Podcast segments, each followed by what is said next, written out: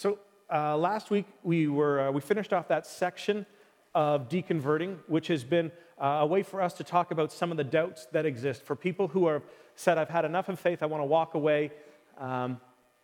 We've been trying to deal with questions in a way to bring them back towards God. That's the path that we've been on. And last week we talked about the fact that the Bible didn't exist until after Christianity did. So Christianity came before the Bible. And we believe that the Bible is the inspired Word of God in its original versions, as originally given. The Bible is, for those of you, hey, you might not have, some of you have seen this before, and others of you haven't. This is my super Christian Bible. I pull this out when I need to impress people, because it's big. And a big Bible means strong faith, right? It means complete understanding. I've had this Bible since before I went to Bible school. This is my study Bible, and it is the one that is the most marked up, the most written in. This is the one that I come back to. I don't always bring it here because, frankly, it's a little heavy to carry because it's so big. My big Bible and its beautiful blue, genuine leather case. But in this big blue case, I have 66 different books. See, this is part of the misconception. We see it because there's one spine. We say, oh, that's one book. And that's the way most of us grew up understanding. This is one book, and we call this book the Bible. But you'll remember, if you were here last week, that the Bible didn't come into existence until about 350 A.D. It wasn't called the Bible till about 388 A.D. In this Bible, we have a collection of ancient manuscripts that have been bound together. 66, 39 in what we call the Old Testament, and how many? 27, very fast math, in the New Testament. And we put that in here. A number of different authors, a number of different styles of literature. It is so important for you to get into your head that this is not a book. This is a collection of ancient manuscripts. And the difference when you start to read it is really quite astronomical, especially when you try to live out what's involved in there. So our Old Testament and New Testament are common terms. We use them frequently. People who don't believe anything that we believe or anything about Jesus still are usually familiar with the idea of Old Testament and the idea of New Testament, but most people have no idea where those terms came from. Those are just terms that they heard and they go, oh yeah, that has to do with the Bible. So let's be honest, it was all written a long time ago, right? So they're both old, and maybe what we should call them is the Old Testament and the Older Testament. You know, am I right? This stuff is just ancient. It's so hard to relate to our lives, and that's the way many people feel. Most people feel like the testaments, the names, are based on history. The events in the Old Testament are older. The events in the New Testament are newer. And so that's why we call one the old and one the new. I mean, if you've thought about it at all. Most people don't think about it because those are just labels that have already been given. They must be there for a reason. That's just what it's called. I don't need to understand beyond that. But when Jesus was alive, there was a collection of writings that were considered sacred in his time. And those were the Jewish scriptures. And sometimes we use the word the Torah to describe the whole Jewish scriptures. Not technically accurate. The Torah is a section of the Jewish scriptures. But sometimes we use it to describe the whole thing. The Torah means the law. And so this is the law, then there's the writings, and then there were the prophets. And those are the three sections of the Jewish scriptures. But we just call it the Old Testament. But when Jesus was around, he didn't call it the Old Testament. It was just the Jewish scriptures. This is just what they were. But the Old Testament, the Jewish scriptures, we didn't call it the Old Testament until about 150 A.D., when we stopped calling it the Jewish scriptures, and then we started calling it what has become known as the Old Testament. That's when that terminology started. And it, like we said, didn't get bound together until about 350. It wasn't called the Bible until about 380. The term Testament that we use, that's just what we call it, is from a Latin term. And this is the way ancient stuff works sometimes. We look at it from our world, and some of us get fairly arrogant. We say stuff like, well, this is the way the Bible is because this is the way we made it. This is what we call it because this is what we called it. And that's not entirely true. For a lot of people, they don't realize the Bible was never written in English. It's only been translated into English. And so that complicates things because the wording that we use, well, it comes from other languages. So the term testament that we use comes from Latin. It's a Latin term, which is a translation of a Greek term that would also describe a Hebrew term, the word testament, which means the word covenant. The common language of the day in the first century Palestine was Greek. So the language that most people in the known world at that time spoke in the Roman Empire that got the ability to communicate with the Romans, with the Greeks, Greek was the language of the day. In many ways, the way English has become a language, a business language in our world, Greek was that language. But that didn't last because the Roman Empire took more and more authority, and Greek transferred to Latin. Latin became the language of commerce, the language of the empire. And so we had the New Testament written mostly in Greek, some Aramaic, the Old Testament written mostly in Hebrew, translated into Greek. We have this book that becomes known as the Septuagint, and that was the first Greek all put together thing so that people could understand it. Well, then we moved that to Latin because that's what Rome was all about. And Western culture was shifting. So the Latin phrase for new covenant is novum testamentum. Novum testamentum. Novum is Latin for new, and testamentum is Latin for what? Covenant. Right? That's the trick right there. It's Latin for covenant. So when they took the Bible and they made it English, they translated, the editors who were putting it together and Englishizing it, the same kinds of things that happened with the word church being not known as ecclesia, they moved it to the word kirch, which was much more building and much less people. We have a translation issue that has long-reaching impacts. The same thing has happened with testament. So when they decided to label them, they thought, you know what, everyone's familiar with this being called the Testamentum. So we'll just call it the Testament. Old Testament, New Testament. And so that's what they had. That's the way they were working there. So if we had a straight up translation from Greek to English, we would use the term the Old Covenant and the New Covenant. And if we use that language instead of the Old Testament and the New Testament, we would have a much better understanding of how this collection of ancient manuscripts works together and what they mean. But we grew up with this being a book, the book, one book. And so we hold it as it's one book. But it's more complicated than that. And you're so glad that I'm drawing that out for you. The key here is that regardless of whether or not we're comfortable with it or not, the word testament equals the word covenant. Why does that matter? Well, the word covenant in our New Testament is a translation from a Greek term that was used to refer to wills and contracts and agreements or pacts.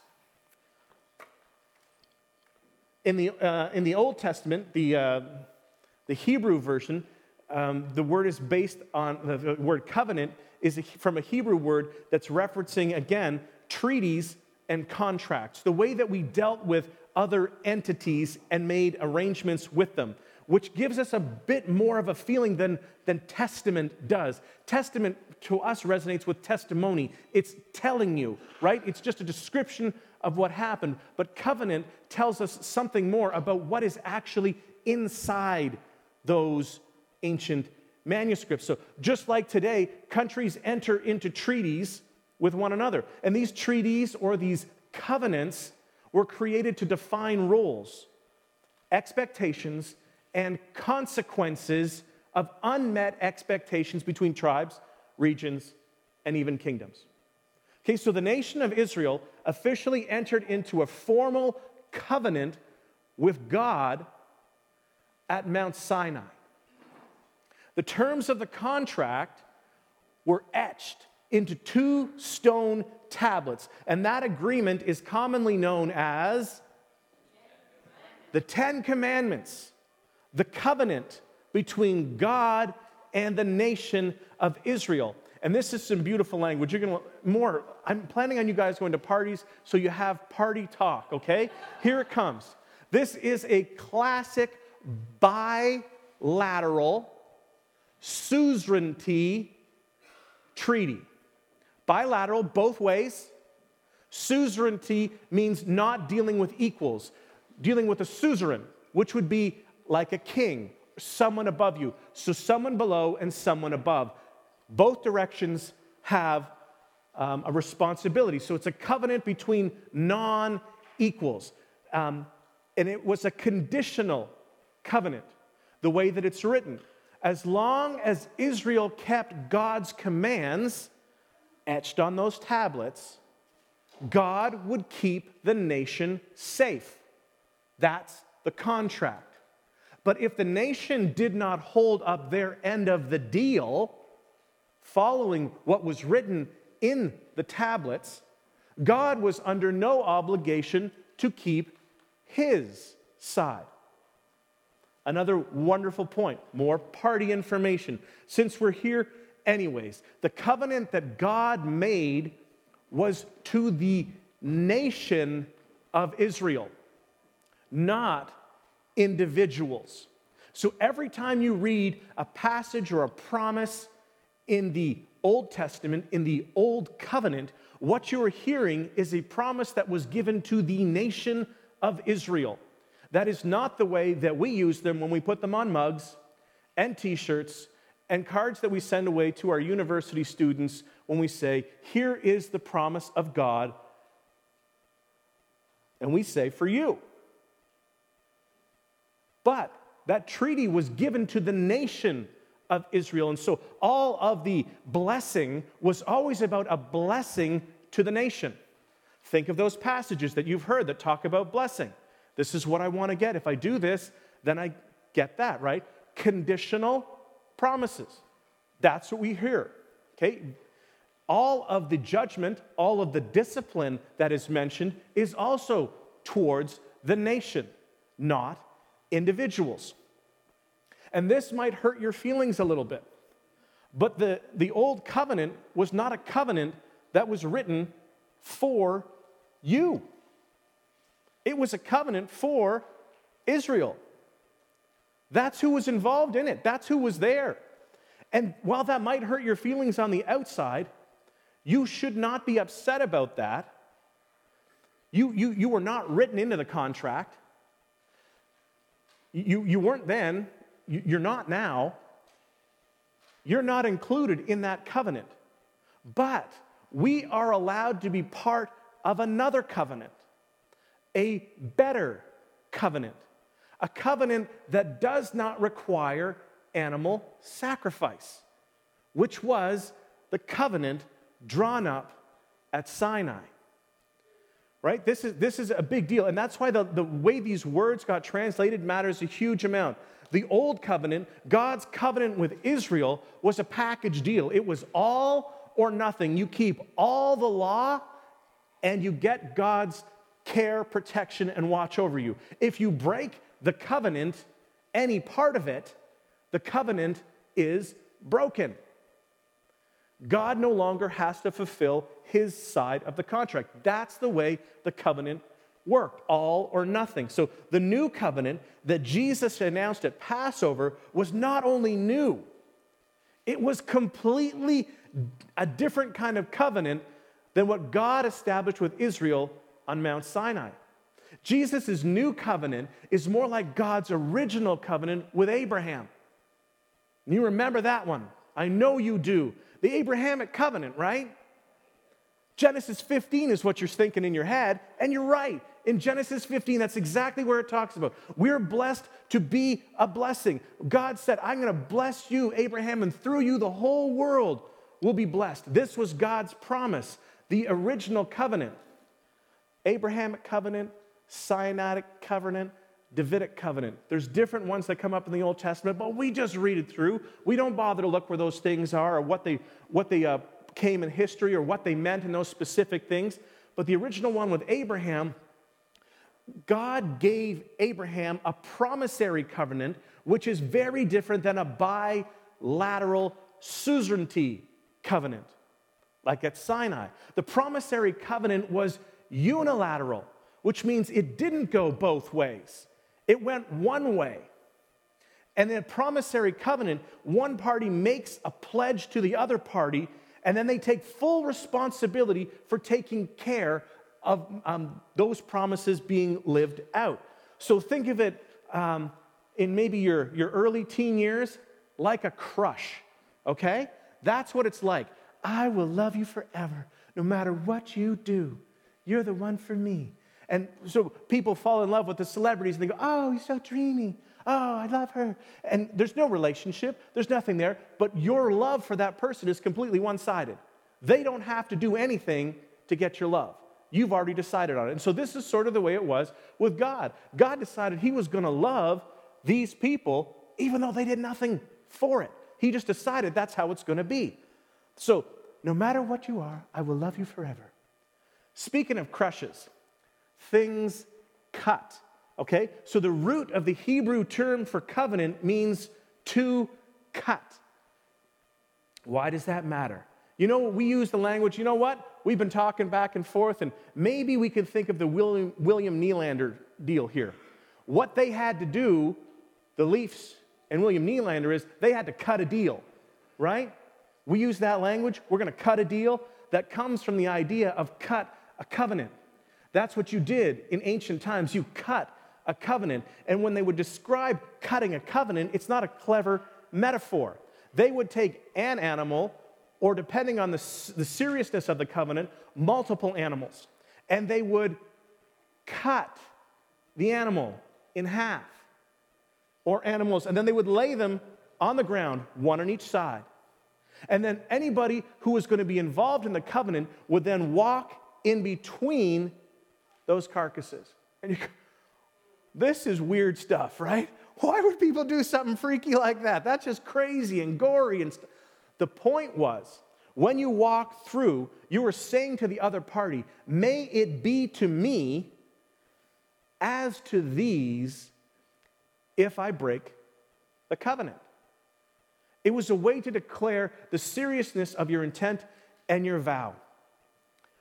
That is what was happening there. But when you read in Genesis 15, what you will find is that only God goes through the carcasses. Only God says, may it be to me as these if I break my covenant. Abraham doesn't do it. It was a promissory covenant from God to Abraham. Only one person was responsible in that relationship for fulfilling their promises. God said, this is on me. I'm going to do it. I'm going to take care of it. So I take full responsibility for fulfilling my promises to you. It's unilateral and it is unconditional, which is different than Sinai, which is bilateral and conditional. That's a great backdrop for where we're going today. All right? On the night of Passover, minutes before Jesus was to be betrayed, captured, tortured, and killed, he said to his guys gathered together, this cup is the, what does he say? Do you know? The new covenant in my blood, which is poured out for you. You could say it's the New Testament, but it wouldn't resonate with us in the same way. This is the new covenant poured out for you. And just like Abraham, we would not be required to participate in the covenant ceremony. We would observe it, but not be part of the ceremony itself. Unilateral, unconditional. And Jesus was saying, this is on me for you. So why do we get so tempted? And I can sense in my head that even as I say these things, there are people who are going, oh, he's saying something bad. Why are we so tempted to go back into the old covenant and pick it up and take it with us and say, I want that covenant too? When Jesus said, this is the new covenant. Why do we want to go back and take the old covenant up with us and say, the obligations, the responsibilities, the parts of it that I want to take with me. I want them to be part of it. When Jesus said, this is the new covenant, the new beginning, the new start, the new freedom, where grace would reign. The author of Hebrews in chapter 7, verse 22, he says, Jesus is the guarantor of a better covenant. He's saying that the other covenant wasn't as good. I'm not saying that. The writer of Hebrews did. And then in 8:6 in Hebrews, he says, the new covenant is established on better promises. So I'm guessing that no one ever told you that the Bible was organized into two covenants. You've always heard it as two testaments. The first covenant is between God and the nation of Israel. The Old Covenant, the Old Testament, and the new one between God and everyone who chooses to participate, the New Covenant, the New Testament. Take your cue from the covenant that God made with you. The Old Covenant is not old as in older, more ancient, earlier in history. It's the old covenant as in the former covenant. The new covenant is new as in current, the one that replaced the old. This has nothing to do with the inspiration. I believe that the Bible, from beginning to end, all 66 books, is the inspired word of God. We're not discussing inspiration or validity or anything like that. We're discussing about where you get the drive, where you get the focus of the relationship with God. Where does that come from? It comes from the new covenant. Both are the inspired word of God, but they are not equally applicable. Jesus says it multiple times. He says, you have heard it said, but I tell you.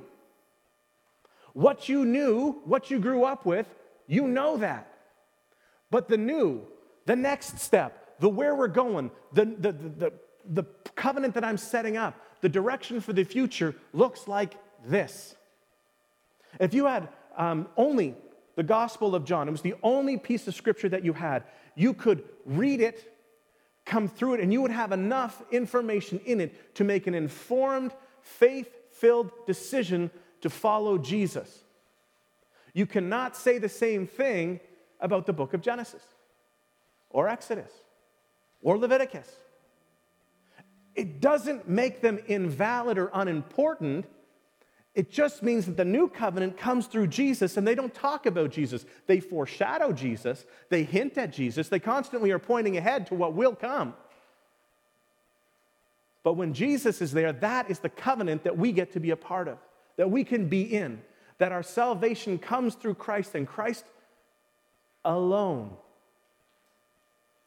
You cannot say the same thing about all those other books. Jesus came to launch something new when he redefined Passover. And it makes us uncomfortable because we were trained so much that it's one thing, it's all together, it's all the same. But it's not all the same.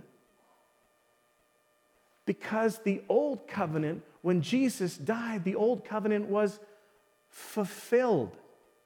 completed, made obsolete. Not the stories in it, not the importance, not the interaction with God, not the relationships that are described, but the covenant relationship with God. Fulfilled. That's why Jesus came. He told us that. That's why he came. I did not come to abolish the law of the prophets. In no way. Not a single word or phrase should ever pass away. I came to fulfill it. It's done. It is finished. New covenant, New Testament is how we focus and how we connect with God. So while they were still eating, Jesus took bread. And when he had given thanks, he broke it. And he gave it to his disciples, saying, "Take and eat. This is my body." And then he took a cup. And when he had given thanks, he said to them, he gave it to them and saying, "Drink from it, all of you. This is my blood of the covenant, which is poured out for many for the forgiveness of sins. I tell you that I will not drink from this fruit of the vine from now until the day that I drink it new with my Father, with you in my Father's kingdom." The blood that's involved in this covenant, new covenant, not animal sacrifice-based covenant. New covenant. We relate to Jesus. We see all of the Old Testament, all of the Old Covenant. We see it all through the eyes of Jesus first. So when you look through Jesus first, then you read the Old Testament. And then you're able to see the foreshadowing. You're able to see the pointing towards Jesus that was always there. The people in the Old Testament had faith that looked forward to what God was going to do to fully finish the system. They knew that the sacrificial system wasn't magic. They knew that it couldn't just change everything. They just did it because that was the way things worked. In faith, believing that there would come a time when God would do something. We participate from the other side of history. We're looking back. Our faith says because of what Jesus did, everything goes forward. Their faith has to look forward to something that they didn't see, and they died before they ever got to see that point. We look from it and we say, well, we didn't get to see it. We have to look back on it. But when you say, I don't know if God loves me, you say, well, Jesus died for you on the cross. And our natural response is to come up with, but what has he done for me lately? But so that you never have a question, you never have a doubt about whether or not God loves you, you can always come back to the point in history, a solid point that says, God loved you so much that he sent his son from heaven to earth to live as a man, to be treated as poorly as you have been treated, to be as mistreated as you have been treated, to suffer betrayal, loss, to be turned against by his friends, so that he might die, so that the blood that he sheds would be the blood of the new covenant that gives us hope, it gives us freedom, and it brings us to salvation.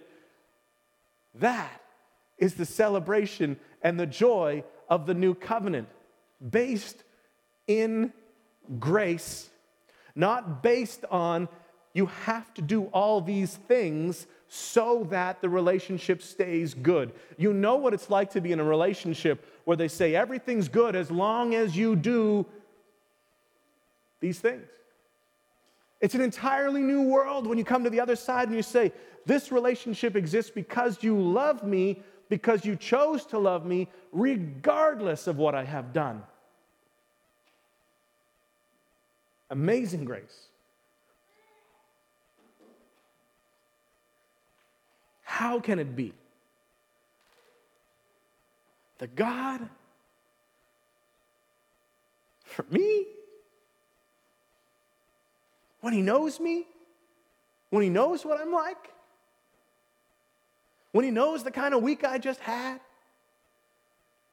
amazing grace, how can it be How can it be that God would die for me? Not about me taking a goat and killing the goat for my sin. The blood that was shed, not an animal, not a pigeon, not a sheep. The blood of God's only Son for me. That's the covenant that brings life. Paul says regularly, this is the covenant that teaches us about death. We just didn't make it. We can't live up to all of this. Why do we keep pulling the parts of the past out and saying, but this should be added in? And the Christians, when they were trying to figure this out, they went through the same problem.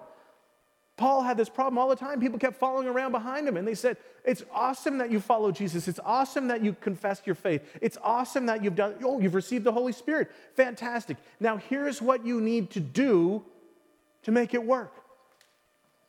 Here's what you need to do to make this one work. That's not grace. That's grace plus. That's Jesus plus those other things. Saved by grace alone. So that it's Jesus only, Jesus ever, Jesus all in all, we sing. When you look at your Bible, it is so important to know the weight that has been lifted from you. We don't throw this away. We hold it the same way Jesus did when he looked back and he said, those are the things that happened. That's the way it was. You have heard it said. But now it's something new. But now it's something better. We celebrate that covenant. We participate in that covenant when we take communion. When we take those symbols that Jesus said, hey, I want you to get this idea of sacrifice that we used to talk about here. I want you to have those same ideas of what it looks like. But when you're over here, the sacrifice is me. I'm your sacrifice. No more of those other ones. Once. And so we choose to celebrate that by celebrating communion. I'm in. Not because I'm an equal part of that covenant, but because we're just saying it's a choice that I have decided that I'm going to make. You have done the work for me, Jesus, but I'm going to choose to live my life in obedience to you. Not to follow the rules here so that I'm good enough. I'm going to choose to follow you and do as you have guided me to do, because the path that you point to is better.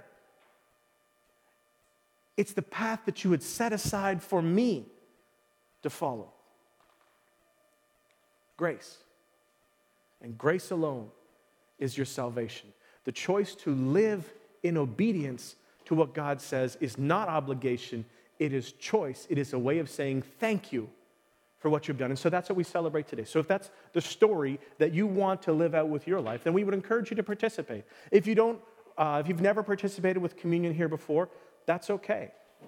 You can, if you're going to say that my life is submitted to the Christ, and I accept what he has done on my behalf. I admit that I have failed, that I've messed up, that I've been sinful. And as much as I would like to think that there's a way that I can put it all back together and make it all okay, I can't. My only hope is Jesus. And I choose that covenant. I choose the one where he set it aside for me and he welcomed me in and said, come. So if you can say that, if that's part of your story, then participate with us today. If you haven't decided to follow Christ, it's totally okay. One step at a time, right? We're glad that you're here. But let's just be honest. It's not a point of condemnation. There's no shame in this at all. It's just a way to declare our relationship with God, our choice to be in that relationship, our choice to participate in that covenant, to receive what we have been given. So if that's what you'd like to do, we have a system where we come down as much as we can this aisle and go up this aisle. All the elements are at the back. You can take them there. And I would encourage you, because I believe that there's part of this that's personal, but there's part of this that is always supposed to be celebrated in community. Choose to participate with someone else. Take a second. Pray a 30-second prayer for somebody else and take communion together. If you have your family here, then enjoy it with your family. You want to participate with some other friends? Do it. You can even make a little bit of noise, okay? I know that sometimes you go, it's got to be a hush. And that's good, but if the hush comes at the expense of the connection of people, well, then we want to get rid of a little bit of that hush. And we want to hear some murmur, right? We want to hear you talking together, praying together for each other. 30 seconds, 15 seconds. Bless somebody else. Look somebody in the eye, even if you can only hold it for a second. This is what we share together. The new covenant, the hope of Jesus, your story and my story. I'm glad. Father, thank you for what you have done. Thank you for sending Jesus. Jesus, thank you for your choice to become a man on earth, to fulfill the old covenant, to open the door to hope, to peace, to purpose, to passion. Lord Jesus, we choose to recognize you as our sovereign. You are above us. You are our Lord, and so we choose to follow you. Your love for us is not conditional upon our following you, but our closeness to you is impacted. The development of our faith is impacted by how closely we choose to follow you. Obedience shows that we are friendly with you. So continue to work in our hearts and transform us into your likeness. Continue to take the mind of flesh away and replace it with the mind of your spirit, that we might be transformed by the renewing of our minds, that we might be made more into the likeness of Christ, that we would be able to share the hope, the goodness, the grace, the glory of what you have given to us with someone else. Thank you for the gift of your body, broken, given for us. Thank you for the gift of your blood, spilled out, your life, given that I might have life and life eternal. Thank you for what you have done for us. Thank you for what you are doing in us. And thank you for what you will continue to do through us. Be at work in our lives, we pray in Jesus' name. Amen.